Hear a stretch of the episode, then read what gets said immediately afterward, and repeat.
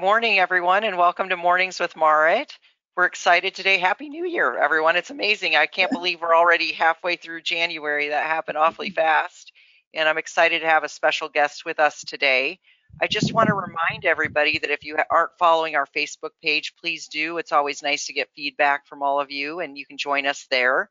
And today, our special guest is Rochelle McCreary. So Cheryl is an executive coach and the C E O of T A O Leadership Development. And Rochelle, thank you for joining us. I know we, we watched you on a GoToWebinar presentation. You actually hosted an event for them, and our own Jill Douglas and Jim Gavin were able to see your presentation. They brought you to us, and we're looking forward to doing this program and other programs in the future, but a nice way to introduce you to our Texas folks.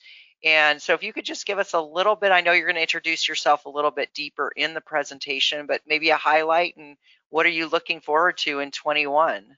Yes, I am. First of all, I am so glad to be here with you, Marit. Thank you so much for having me. Thank you to Jill. So glad to be here. And uh, yes, I'm really excited to talk about twenty twenty-one because I think with the upheaval and, uh, you know, the, the best of times and worst of times that we've been experiencing in twenty twenty and now in twenty twenty-one, uh, I think there's some new, there's some, there's some mindset shifts and some other things that might seem counterintuitive that we really need to develop to win in twenty twenty-one and beyond. So I really want to talk about that because we're in unprecedented times, um, trying to run businesses, trying to, you know, keep our families safe. And so I have some good tips and um, tricks up my sleeve I want to share with your with your group today. Wonderful. Thank you. What we're going to do today, we're going to try and be a little bit more interactive than some of our other presentations. So many of you have done polling with us before, so I'm going to give us just a minute here to go ahead and log in and join us for the polling. So if you've got your phones with you, please go ahead and um, go ahead and text to the phone number three seven six zero seven. And what I want you to do is text in the word win twenty-one and hit send, and then you should get a text message back from me. And um, Matt, if you could do it and just make sure that it's working, we'll give it a second as it goes. And uh, while we're doing that, Rochelle, anything fun you did over the holidays that uh, that you want to share while we're letting people log into that? Well, you know, it's so funny. I thought that over the, since we were, you know, staying at home, not traveling, I wasn't hosting anything. Somehow I felt like I would have more me time. And it ended up not being that way at all because I ended up on Zoom with everybody and uh, lots of family members and family all over the country, um, and walking the golf. I live on a golf course, so walking the golf course. Um, so my it, it seems like it just all went by in a blur, but a lot of Zoom holiday celebrations. That was my that was my Christmas holiday. That, what about that for you? The, the, the theme of the year, probably. You know what? I avoided every Zoom family event that was. I somehow, you know, it's like, oh, I didn't see your message. We were we were nice and quiet this holiday season, but uh, now I'm so tired of Zoom. I do it all the time for work, so I avoided the family festivities yeah. of it. They think it's still not a novel idea. Fantastic. All right, so a couple questions we have for all of you as you've logged in. Um, one of the questions that we have is, you know, how would you describe your video presentation savviness? And if you could answer A, B, C, or D, or send in your answers. So, you know, I'm a rock star. I'd love to see who you are. Um, I know how to use the platform. Good. We already have some rock stars in. That's awesome. Rock stars. Um, I know how to use the platform, but it's just not sexy. I'm struggling with which is the best platform for me to shine. And I'd rather use never use a camera. I, I think I would choose B and D if I had a choice for Cheryl. I guess we're going to force people to choose just one. um, I will tell you back in, in March, I hated looking at myself. I guess now I'm just like, man, that's who we are. So yeah. let's yeah. deal with it at the end yeah, of the e- day. Even though I do this work and I do training around virtual presence and online presence, um, I just, I did not like the, I didn't like cameras either for a long time. And y- you're exactly right. After a while, it's like, oh, okay, well, this is what it is, right? So, So well, just I will tell camera you, on. I saw your first presentation, so I'll just give everybody a, um, a heads up. I, I had this moment of like shame, like, oh my gosh, what have I been doing? So you'll, people will feel that moment of like, what have I been doing? But this is a new start, um, a new day. You can change the way you look and, and present yourself. And I'm excited about what you're going to share with the team. So good. Absolutely. We've got some good answers here. So it looks like, you know, we've got a few rock stars. Um, we got yes. most of the people are saying, hey, I could, it's just not that sexy. So how can I improve mm-hmm. and so forth? So it looks like we have some opportunity to help folks here today. Um, the other question that we have today is, you know, what do you believe is, now it may not be exactly this, but if you could only choose one of the four categories, which is what is the number one obstacle to your business success this last year, um, where would you put that? So one would be, you know, it's the economy in, in general. So obviously my clients um, or prospects are suffering. Um, the pandemic is a challenge for me as, as far as, you know, maybe even, you know, being at home or being um, distracted with family pieces, things like that that might be happening. Mm-hmm. Um, social media, obviously, you know, everybody's accelerated. We talk about how we've moved the industry, you know, five to seven years at the yes. speed of adoption of technology in the last mm-hmm. year, which is fantastic, mm-hmm. but mm-hmm. it, it certainly has moved the needle there. And then Um, it looks like the big theme here is inability to reach new to clients, reach new which clients. I think today's yeah. presentation will be really great. Like, how do you take advantage of that? How do you um, make an impact, right, Rochelle, mm-hmm. um, mm-hmm. in an environment that may look just a little bit different than we used to have in the sort of the traditional way of, of getting in front of folks. So Absolutely. I'm going to go, go ahead and make you the presenter. And thank okay. you, everyone, for participating. That gives us a little bit of context, right? Um, in, in you jumping into your presentation, and I'll let you get started. And then I'm going to come off camera, everybody, but I will be back and I'll be listening in with you just like you all are. And um, it looks like you're all clear. It looks like it's working, Rochelle, and I'm going to hand it off to you now. Okay, fantastic. Well, thank you so much, Merritt. As I said, I am so thrilled to be here with you. I am so thrilled to be in this conversation about how to elevate. What are the keys? What are some keys to really level up your brand, your presence, and your influence in twenty twenty-one and beyond? So super excited to jump in and talk about this. So, you know, one of the things that's really interesting from someone who has a really great brand uh, that I think really applies uh, for, for us today is thinking about, uh, uh, oh, whoops, I, I do there. Let me get this. Sorry about that. Okay, so so from Richard, I love this quote by Richard Branson um, that, you know, every success story is a tale of constant adaptation, revision, and change. And if, as, if you're an entrepreneur, you know that's the absolute truth. There's, you're always adapting, you're always having to change, you're always having to evolve. And right now, with the pandemic, with all that is going on, it seems like that evolutionary process has sped up. So at the speed of light, we are making changes and having to adapt. And it requires some specific skills and things to be thinking about. So before we dive in, I want to introduce myself to you a little, a little bit more, so you get a sense of, of me. So I want to share this image first and all, first, first uh, from this film. Um, anyone know what the film is? And you can type it in the chat. And if you um, see any answers there, you can tell me, Merritt. So this is a great film. Let's see if we get any, any, any, any good guesses here. Any guess what the name of this movie is? Are you getting anything, Merritt? I'm not yet. Okay, so then I'll just I'll just tell what it is. So this is a movie called The King's Speech, and this movie I used this clip I used to introduce myself because I saw this movie some years ago and it really resonated with me. And let me tell you why. So The King's Speech is a true story, and if you've been watching The Crown, maybe they, that's been referenced a little bit on the Netflix series. But The King's Speech is a true story about Queen Elizabeth's father, King George. He was thrust into leadership unexpectedly. He was not expected to ascend to the throne. His brother, Prince Edward, was supposed to be the king. Prince Edward abdicated the throne, married the American divorcee Wallis Simpson. This is a big historical story. I'm sure many of you know. Um, and so King George is thrust into leadership uh, and was not expecting it. And the challenge for him was he was thrust into leadership at a time when it was the dawning of the radio era. So now leaders had to get on radio, they had to communicate effectively uh, and, and be good communicators to get their messages across.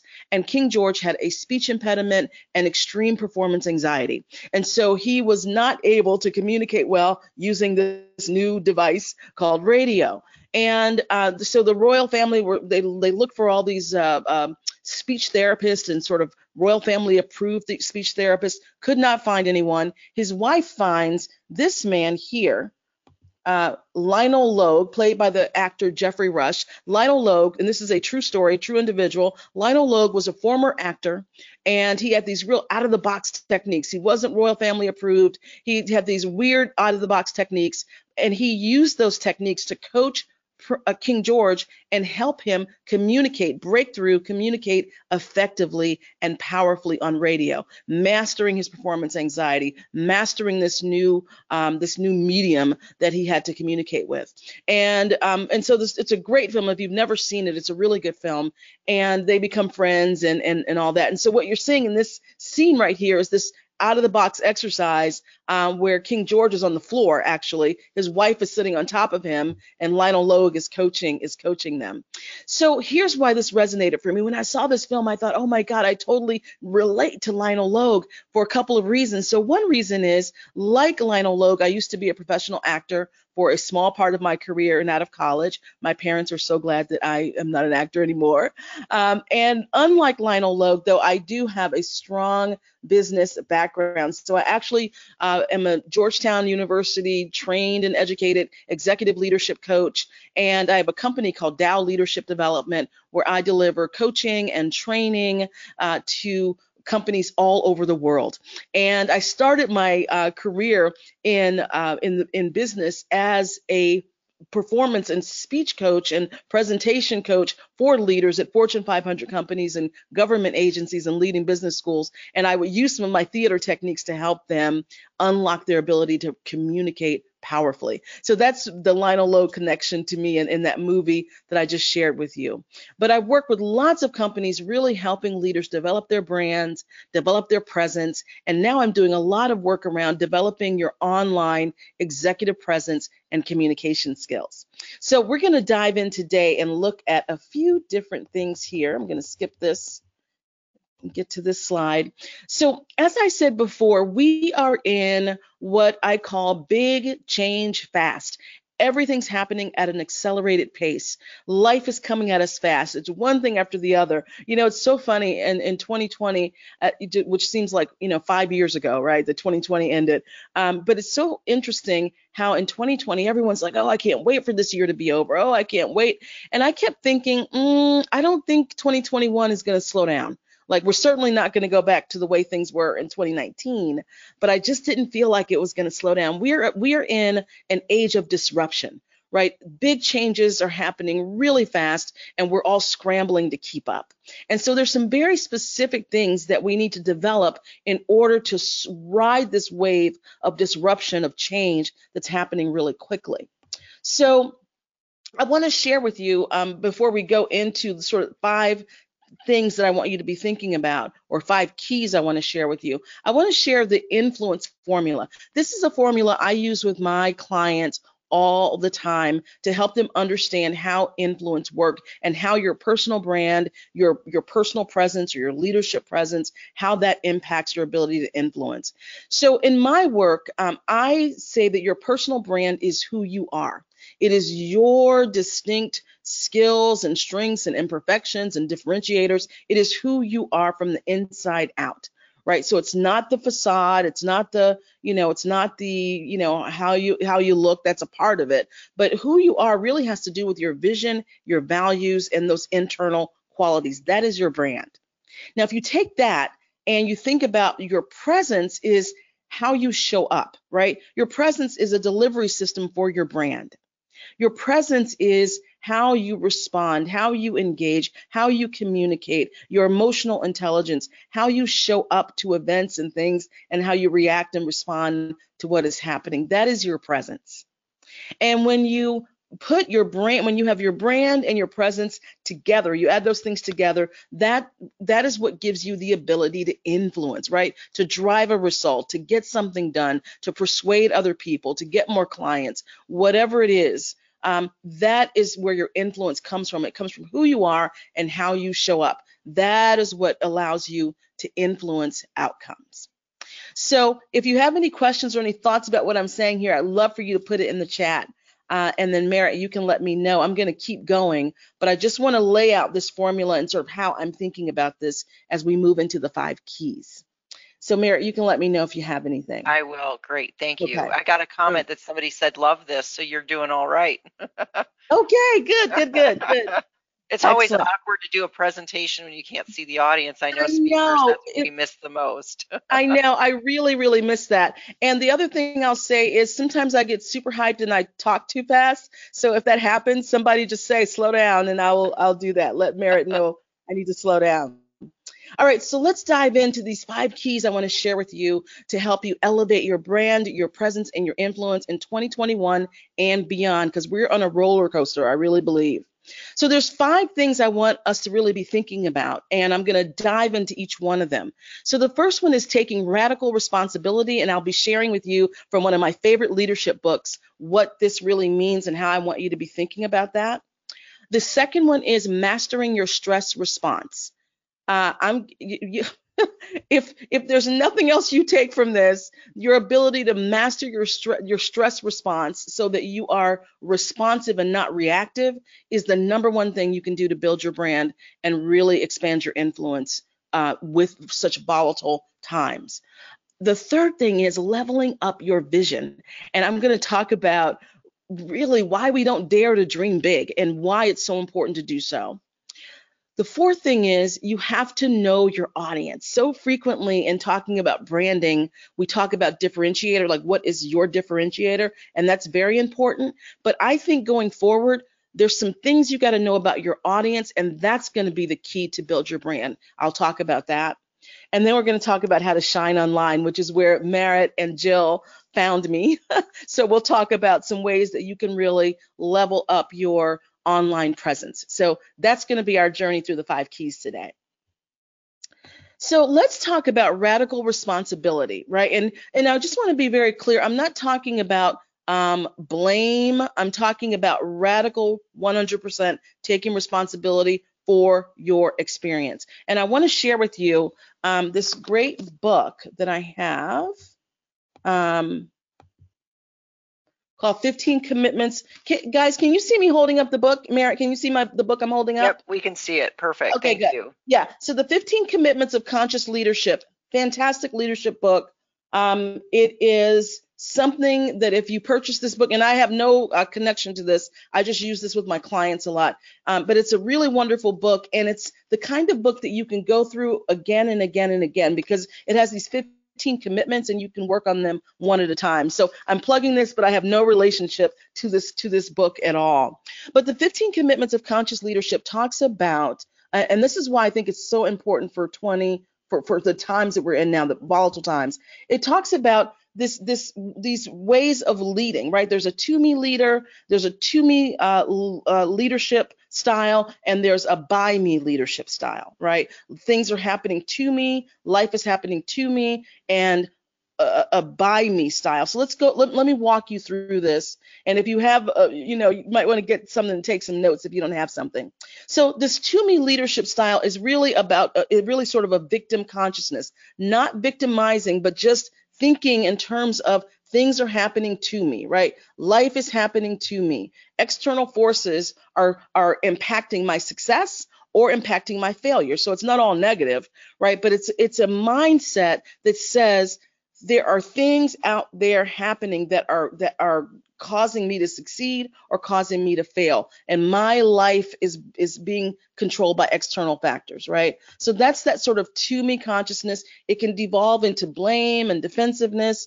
And it can you, you can be asking questions like, well, why me? Why is this happening to me? Why, you know, why did this happen, right?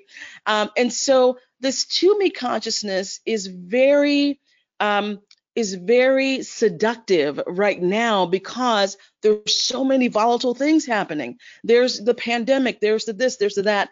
And I, I've been noticing um, in different like headlines online or different things, it'll say, you know, um, COVID nineteen stole my blah, blah, blah, or the pandemic, you know, ripped this from my blah, blah, blah, or this, you know, it's it's like these, the, all the languages around the victimization, right? This victim consciousness, when in fact, the pandemic is something that's happening, right? Or a hurricane is something that happens, or an earthquake is something that happens, but it's not happening to us, right? We are experiencing it, but it's not happening to us, right? And so the more we can we can move out of that um, out of that consciousness of things happening to us, the more power we have to affect change and to actually be in what uh, they call the by me leadership mind, right? That creator consciousness. So I make life happen. And this is so important when you have big um, catastrophic events that there we have no control over, right? We're, when we have these big events that are happening, um, it's so important to be in a space of, I am actually making my life happen, or in the space of, everything that happens is for my learning and for my growth, right? Or in the space of curiosity and openness to learning, and um, asking, how is this event, this circumstance, this situation, an ally for my growth, right? So these are the two, um, there are four different ways of leading that are laid out in this book, but these are the two fundamental ones. And here's the thing that's interesting. Um, it's not, you know, there there are times where we can get triggered by something, where we, we can be in by me all the time. And I believe everyone here, if you're an entrepreneur, you're a leader, you're in that by me mode. You make life happen, you're driving results, you're creating outcomes. Uh, that is the by me mode that we're in most of the time, usually as entrepreneurs, uh, as leaders. But all of us can get triggered, right? Something can happen and boom, all of a sudden, it feels like life is happening to us and feels like all these things are happening, and we can get kicked back into this to me leadership mindset. And the important thing is just to be aware of it and kick, get yourself right back into, okay, yeah, this thing happened, but what can I learn from it? What, how is this an ally for my growth? What skill is this growing in me that I can then apply to my business, to my leadership, to my family, right? So this is, th- these two components I have found so powerful with my executive coaching clients. So I coach clients at Fortune one hundred companies, uh, V P to C-level clients. And this has been so useful in this last year, these two dynamics of really getting solidly planted in by me as quickly as you can, no matter what is happening. Uh, so that has been a, a big, big shift of taking one hundred percent responsibility, um, not blame, but just responsibility. Okay, this happened, here's where I am, now what am I what am I gonna do? How do I move forward? So let me know in the comments, what do you think about this? Merritt, do you have any, Merritt, do you have any um, comments or questions?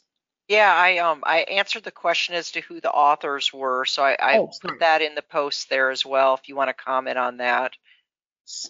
Sorry guys, it's Jim Detmer, Diana Chapman, and Kaylee Warner Klemp. But right. If you just um search uh you know, go to Amazon, fifteen Commitments, yeah, or search it, you'll find them.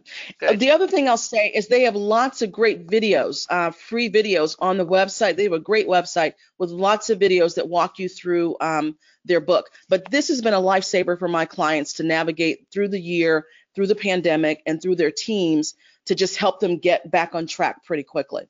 Great. Any other? Yeah, somebody does comment, you know, th- this to them is the victim versus victor thinking, which totally makes sense, of course. And then there's a there's a comment on, you know, great mindset to to to use, and this is a nice, good, huge paradigm shift. So people are really liking it. Um, so there's some good understanding. I think it takes stuff we might know, but put it in a different yeah. light and yeah. get us thinking about what bucket am I in right now when I'm making decisions, and I'm, I'm creating a mindset with myself and my team.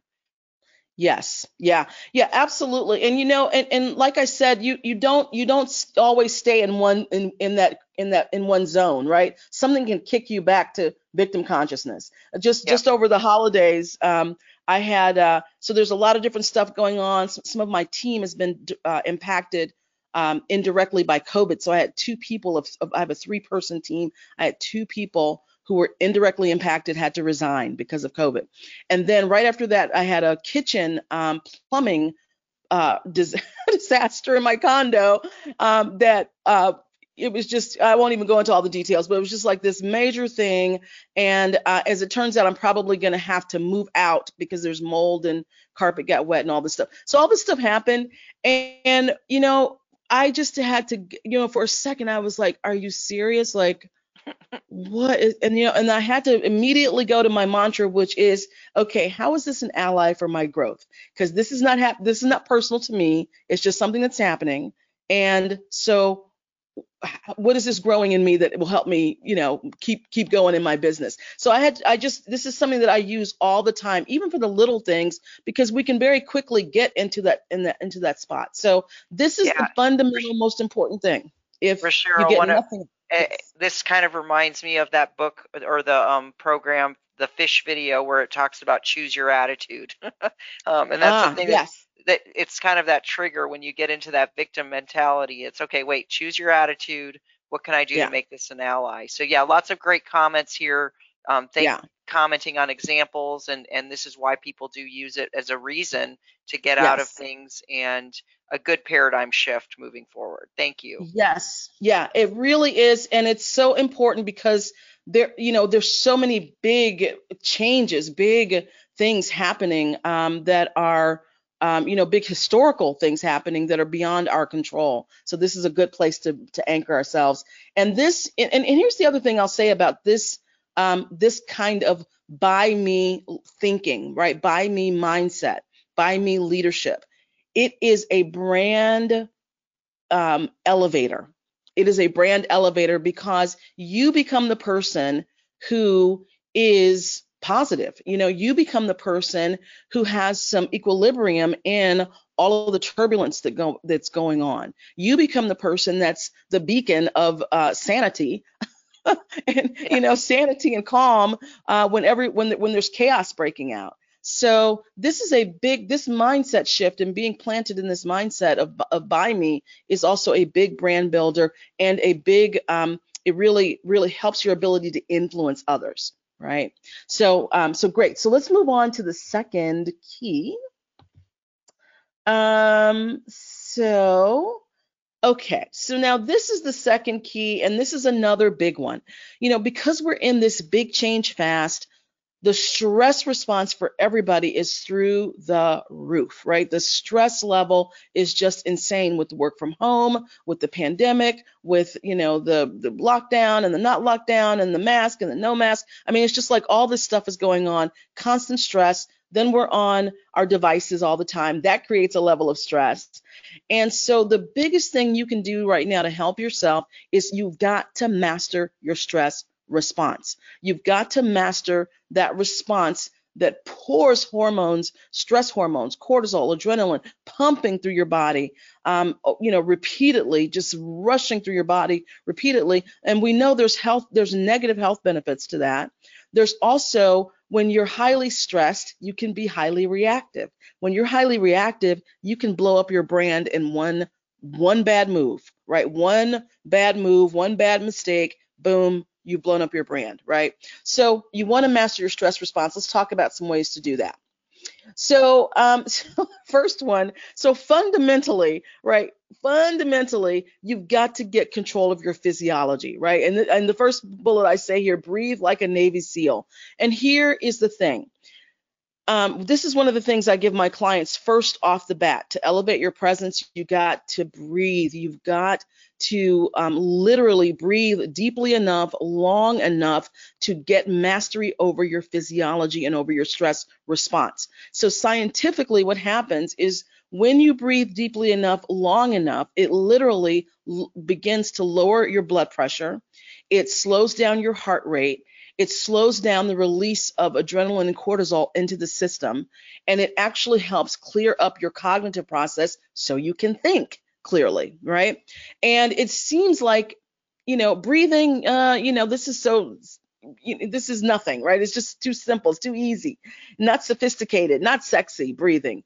Um, but when I give this this this practice to my clients and I have them do a practice around this, they, especially my type A, super hyped up clients, um, you know, they really see a big difference in having a breathing practice. So practicing deep breathing. And what I usually tell them is um, that you need to get off the dance floor. Uh, and which, so what I want you to do, I want you to get used to breathing deeply. I want your stress response to be deep breathing so you can calm yourself down. And, and so I will have them set their clock or a timer for every hour uh, to every hour that alarm goes off, and they take fifteen seconds, twenty seconds to breathe deeply and then go back into the work, right? And what it does is it just helps you get off the dance floor enough so you have um, some ability to respond, not react, right? Not get triggered by stress and, and just be sort of caught up in the chaos of the dance floor. Now, um, I say breathe like a Navy SEAL because I have, my mantra has been, you gotta, if you can't control your physiology, you can't control anything else. Did not know that's what the Navy SEALs say. And I found this uh, great article, and I'll, I'll uh, if you guys connect with me, I'll, I'll get you this article, but it's a great article, and I think it's called Breathe Like a Navy SEAL or something like that. But actually, that is a fundamental practice that the Navy SEALs have. It's called four, I think they call it, they have a practice called four box breathing. So there's a way that they, um, you know, you inhale for a number of seconds, exhale for a number of seconds. It's um, it's uh, a very specific way that they breathe to calm down that nervous system, get themselves centered and anchored so that they can deal with the, you know, the the stress, the the nonstop stress that they are are are, are under, right? So this is a practice that they use, that they learn, um, so that they can get control of their physiology so that they can actually do their jobs and perform at a high level. So this is not namby-pamby stuff. I cannot stress enough uh, how important it is for you, especially now if you're working from home. Oh my goodness, it seems like working from home, we're on Zoom, we're on these cameras, we're on these devices longer than we were before. Some, some many, many of my clients, and I'm sure many of you are finding you're working longer hours. You're, somehow, you're somehow in the beginning, it seemed like you, you know, you saved some hours from commuting maybe, but you're somehow working longer hours. And then if you have children at home, there's just a lot of different stressors. So you got to get control of that breath, right? And have a practice. So you can use the Navy SEAL technique or find one that works for yourself. Or maybe you take yoga out there and you know the deep belly breathing. So you want to make that a practice. And you want to practice getting off the dance floor at consistent intervals, right? So every hour, set that alarm, take fifteen seconds, decompress thirty seconds, and then get back on the dance floor. The last thing I'll say about mastering your stress response is that it also gives you the ability to be present, right? To be present, because stress is and worry is normally your future pacing, right? You're thinking about what's going to happen in the future, or you're obsessing over something that happened you didn't do right in the past, and you and, and so you're not present. You're not here in this moment. But when you can breathe deeply and really settle in and let that breath get you centered, then you can be totally present, and that is the way to elevate your personal presence. So um, let me hear what you think about that. And what can you do? Like, what's one thing you can do to really begin to master your stress response? What do you What do you think? So we'll watch for some answers coming in here, um, Rochelle. What I love is I've noticed on my iWatch is when I get stressed out, every once in a while I'll say, breathe. oh, so, yes. You know, so yes. In some way, and I think you can even set those settings. So we do have some some tools there. Um, but I do think it's hilarious when I can tell that my heart rate's gone up because uh, I'm frustrated with something. My my my watch tells me to take yes. a deep breath. yes. So yes. We, we've got some good comments here on, you know, staying focused, constant focus on yesterday and tomorrow help. I mean, we got to get out of that mode and be present. And it is a good way to clear our minds, you know, when you're overwhelmed. Um, It, somebody said, for me personally, it's taking the time myself in the evenings to go work out. You know, those stress things are, you know, get in the moment, park everything, um, clear yourself. They're really key pieces um, for how you you stay mentally there and be available for other things and, and for the people around you too. Absolutely. And I want to really, and I also want to underscore that this is, this is in addition to, you know, being being there for people around you and all those things, these this is a way to build your brand. Again, think about it.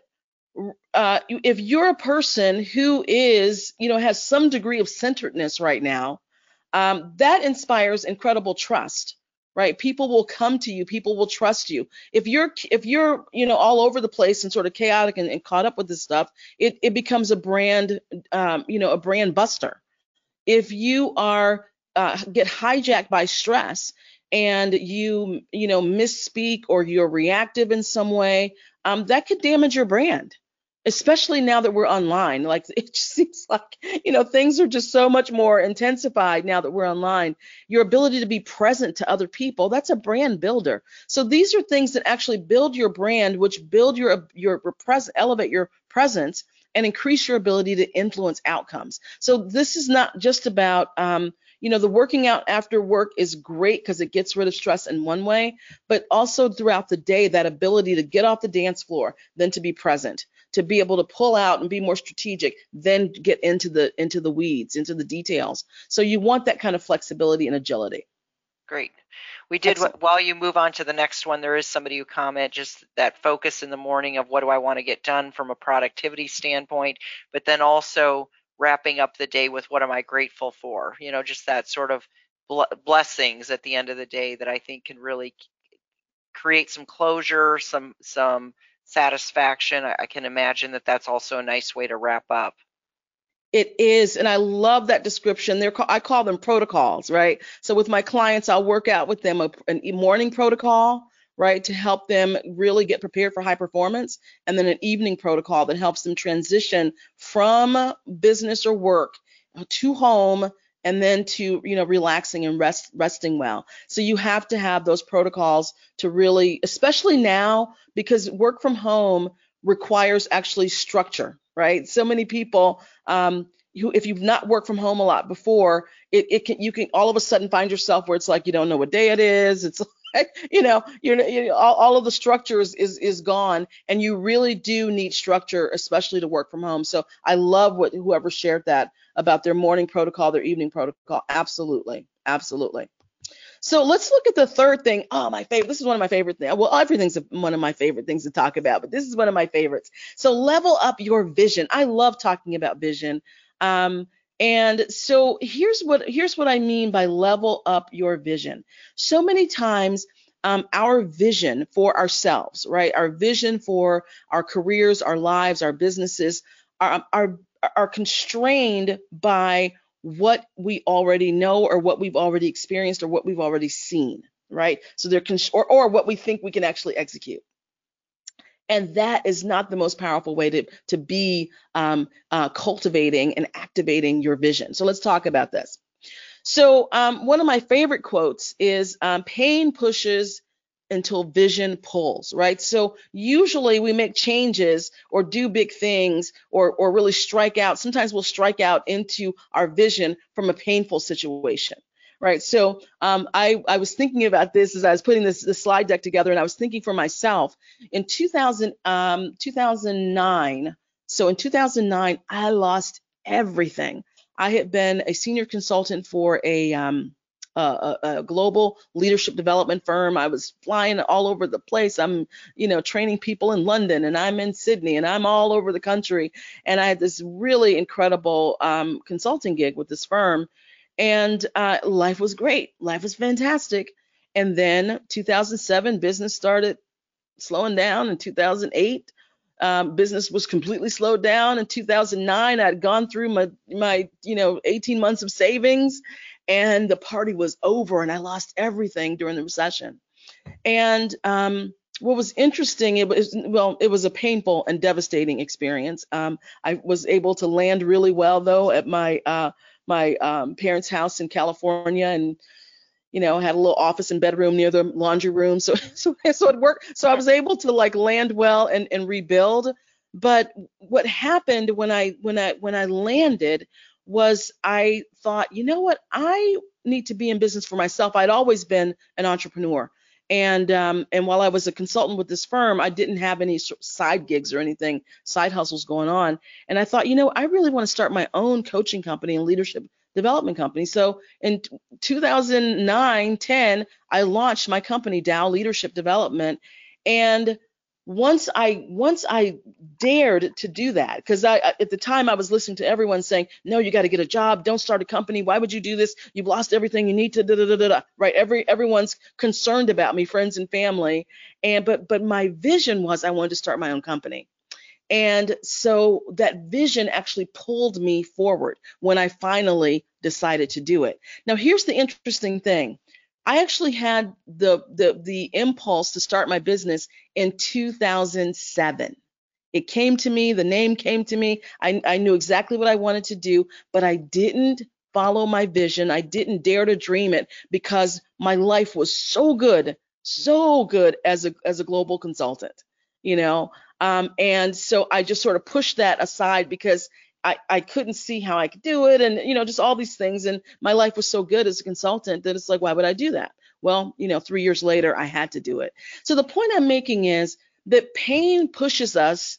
Um, but the better thing is to ignite your vision and let that pull you, right? There's so much momentum and a vision pulling you forward, and not letting um, what is known or other people's opinions or, um, or you know, thinking, well, I don't know how to execute it, so I'm not going to even dream it. So I want to just invite you and dare you actually to dream big. Here's the thing. Right now, there's so much Um, creative energy, right? There's so much with, with big disruption and big change and even big chaos. Um, it's also big creativity, big opportunities if you're open to them.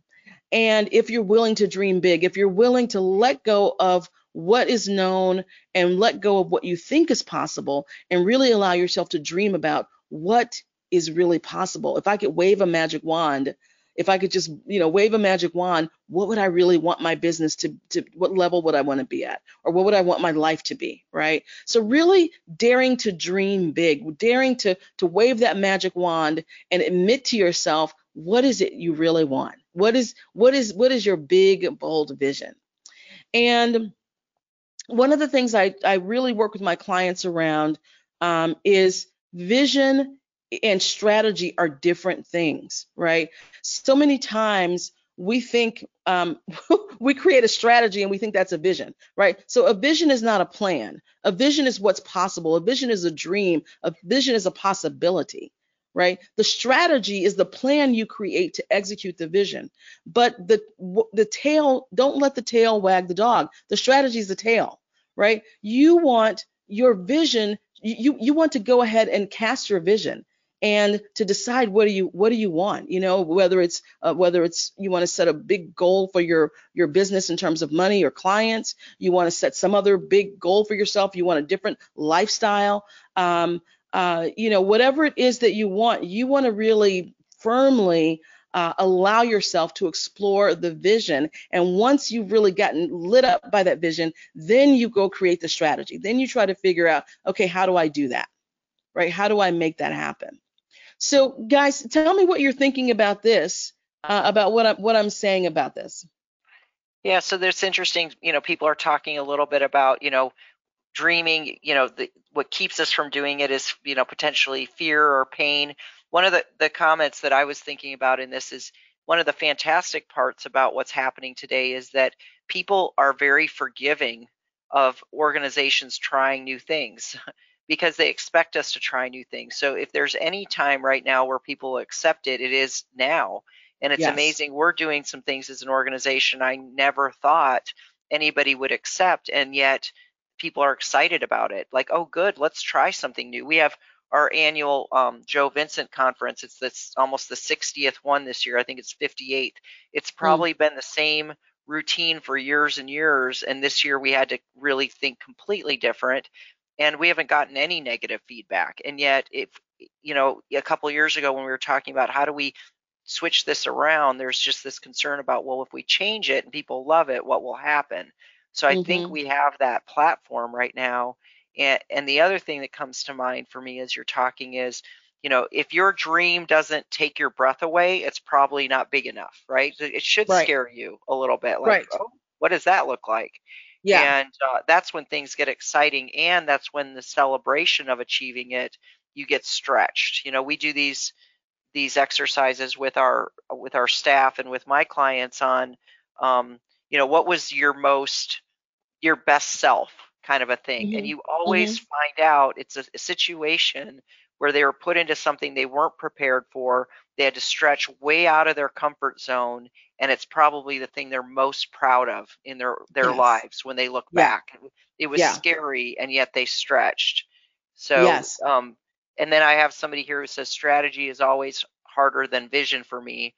How do we get where we want to be? So, yeah, I agree. the, the fact is get there. And then some of us are great at strategy, some of us are great at vision. And I think that's where you find great people around you to help with those solutions. Absolutely. Absolutely. You find someone who can help you with that. But as a leader um, and as a business owner, you are in charge of the vision. That is your charge. If, if you, you know, as a leader and an an owner, an entrepreneur, that you're, you are the number one visionary, because everything and everyone follows you and follows your lead and will go where you're pointing them, you know? So yes, your vision should be, your vision should scare you, and not in a way that makes you freeze, but in a way that really it calls you up into a challenge, right? Like, okay, I, I don't know how this is gonna happen. I'm gonna, I'm gonna, you know, take one step and then take the next step and then take the next step. There's incredible momentum in um in in dreaming big and letting that vision pull you forward. So excellent, excellent. So you know what? Let me let me scoot on along here. Um, so here's an, here's uh, another thing that uh, is really interesting that I think is important right now. So typically when we talk about brand, we talk about um, differentiators, right? So what differentiates you and what makes you stand out? And that's really important to know what your differentiators are uh, and to understand why should your clients, you know, choose you, or your customers choose you um, when they can go to someone else who does exactly what you do. So it's important to know that. But here's something more important right now, I think, and that is to really, really, really know your audience. Know your audience. And I'm speaking in terms of emotional intelligence, or in marketing, it's also called um, sort of psycho, uh, like you have demographics and then you have psychographics, like what makes people move, what makes them buy, what, how do you influence them? And so there's some things I want you to think about in terms of knowing your audience. And I say this with my uh, clients. I have this thing I use called the three acts of influence. Um, and the number one way to influence others is you've got to know some, you've got to know them. You've got to understand what makes them tick, right? What, how are they wired? You've got to understand that in order to influence. And so the two big questions I I, I have my clients understand, or or that I uh, that I ask, is what does your client or your customer most fear? Um, as it relates to whatever it is you're, you're offering, and what is it they most desire, right? So what do they most fear could happen if they, you know, buy your product or your service, or they don't buy it? Like, what do they most fear could happen? What do they most desire to have happen?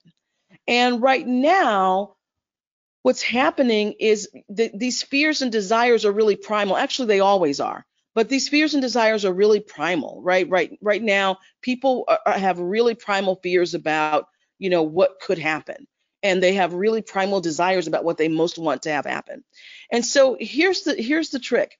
If what you're offering, if your service or your offer addresses their fear or their desire, so meaning what you're offering can keep what they fear from happening, or what you're offering can bring them what they desire, then you have the ability to, and I mean authentically, not, this is not manipulation or being fake or pretending.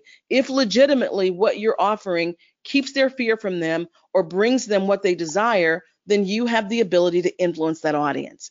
And sometimes what happens um, if, you know, in, in a sales process or in customer acquisition, sometimes we're very busy talking about us and our service and our differentiator and us, us, us and our stuff, right? Because we're trying to let them know all the bells and whistles and all the stuff we offer and all the ways we can help them, without really understanding what do they really fear, right? What do they really desire? And, and, and how can I show them how what I'm offering actually addresses that, actually solves that for them, right? That's, that's the big thing right now.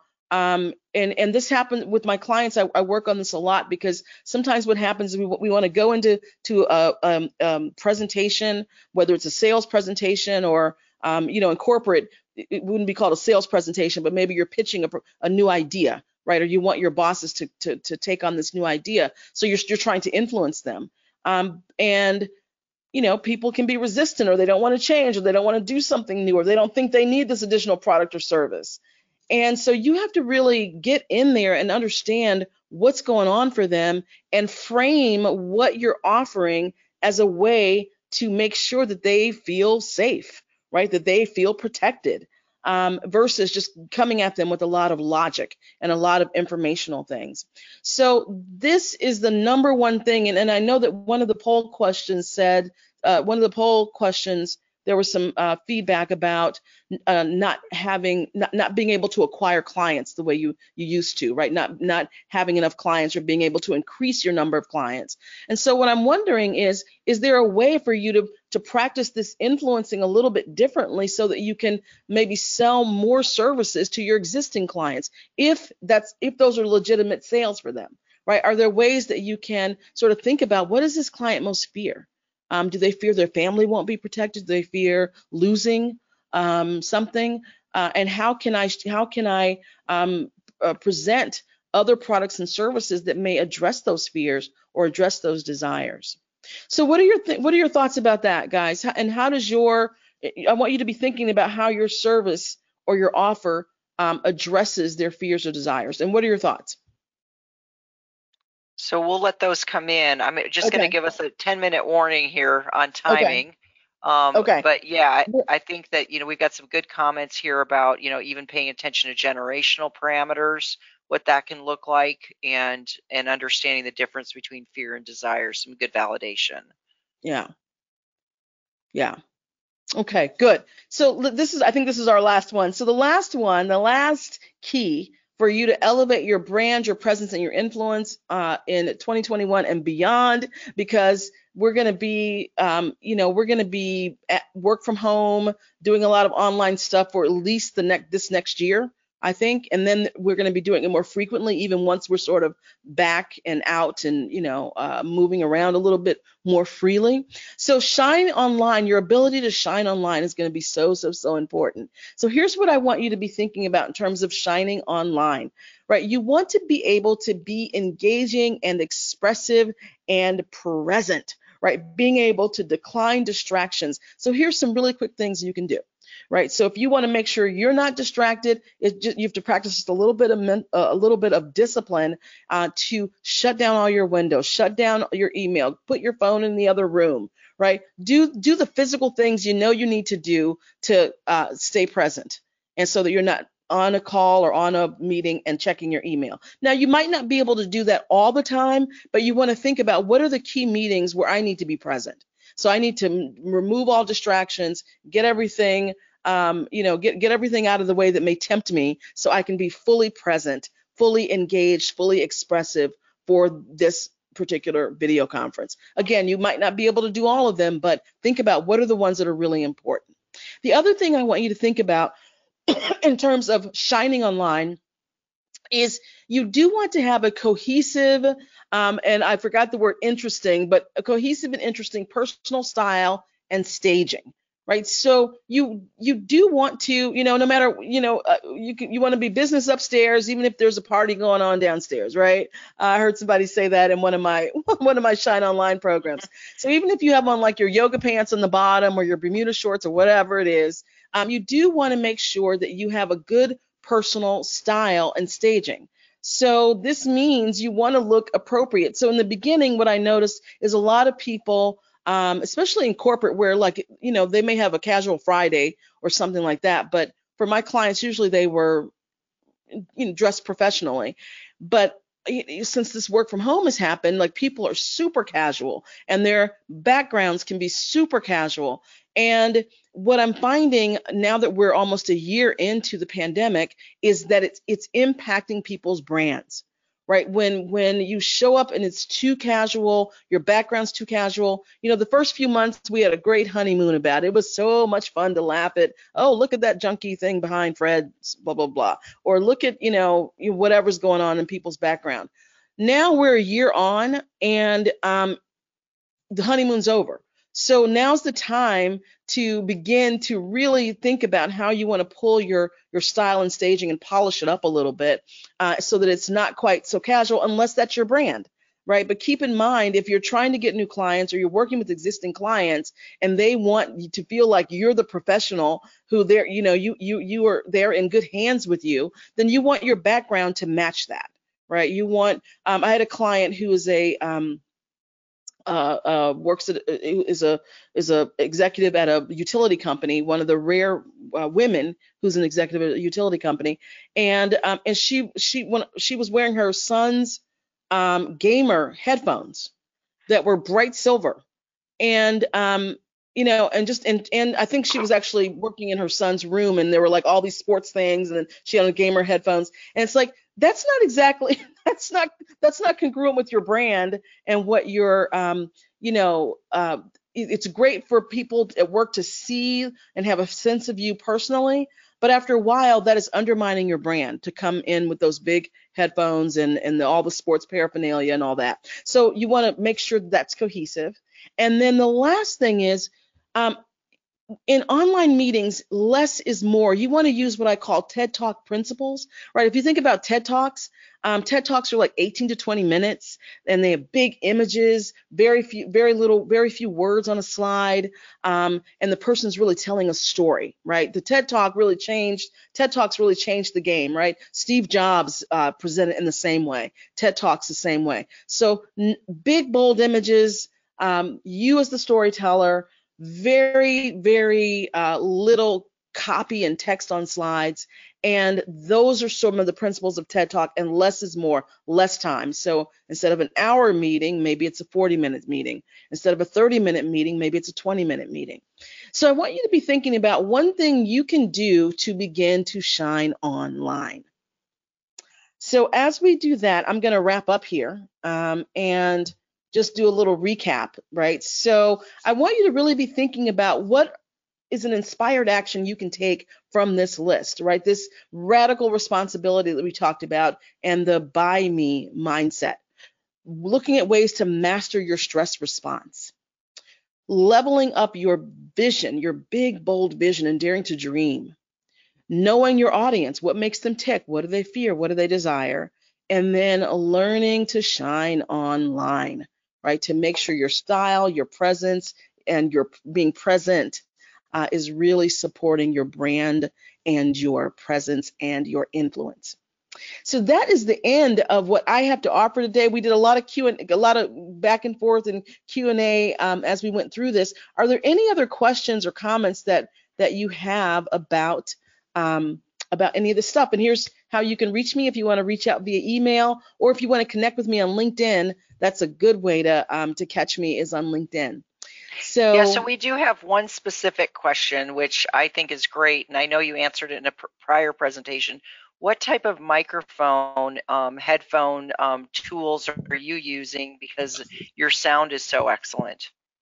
Oh yeah, so I'm using my Audio-Technica A T R. Um, A T R twenty-one hundred, Audio-Technica, old school. I used to have an online radio show, and I bought this for pop for doing that podcast, and um, and I just have used it. And then I just bought another one. Um, I don't have it on my desk here. I just bought another mic. Of, uh, uh, I think it's called F I F E. But if you reach out to me, I'll I'll be happy to give you this information. And um, Merrick, can I let them know about my Shine Online course? Yeah, and you know what we'll do is we'll send something out after this event to everybody okay. who participated, so we can share that. I know we're a little, I'm a little worried we're going to get kicked out of this in about three minutes, so okay. I want to make sure we're able to wrap up here as well. And um, I can send, I can send a little info, a little info list. If there are other questions, I can send a little um, list of information out. Perfect. Great. So we'll just wrap up here with a couple takeaways. And, you know, for me, I, th- I think about, um, you know, what can I would actually get somebody to look at your screen and say, what does it look like behind you? Get some feedback from people as to what that perception is. I know we're working hard now to kind of make some alterations based on just watching some of the things you did. I will comment that, you know, one of my favorite books is called The Dream Manager by Matthew Kelly. Um, if you've never read it, it's a great tool for learning how to dream and thinking about mm. different things as a group. And I think there's a lot of takeaways we can do. I am curious if if anybody wants to text in what your best tip is today that you, um, I think it, it actually did something else, so that's not going to work. I'm going to pass on that. I apologize. All right, with that, I'm just going to wrap up. If you like today's presentation, I think you'll love the Joe Vincent presentations, especially the second one with Vanessa. Um, that you can see on February second. But Joe Vincent's going to be the first, second, and third of February. And it's at ten o'clock each day. It's just a one-hour presentation each day. Each one is a powerful message. Um, we have a futurist on day one. We have a psychologist on day two who's going to talk about balancing warmth and competence, um, and how important that is when we're communicating with clients, prospects, our teams, managing up, that type of thing. And then the third day will be about sales and growth and how to drive growth in twenty-one. So with that, Rochelle, I want to thank you so much for participating with us today and joining our event. And I hope people will join our Facebook page. And I know we're going to see you around again, I'm sure. So you have a wonderful day and happy January to everybody. We'll see you all soon. Thank you so much, Merritt. Thanks, everyone. You're welcome. Bye. Bye.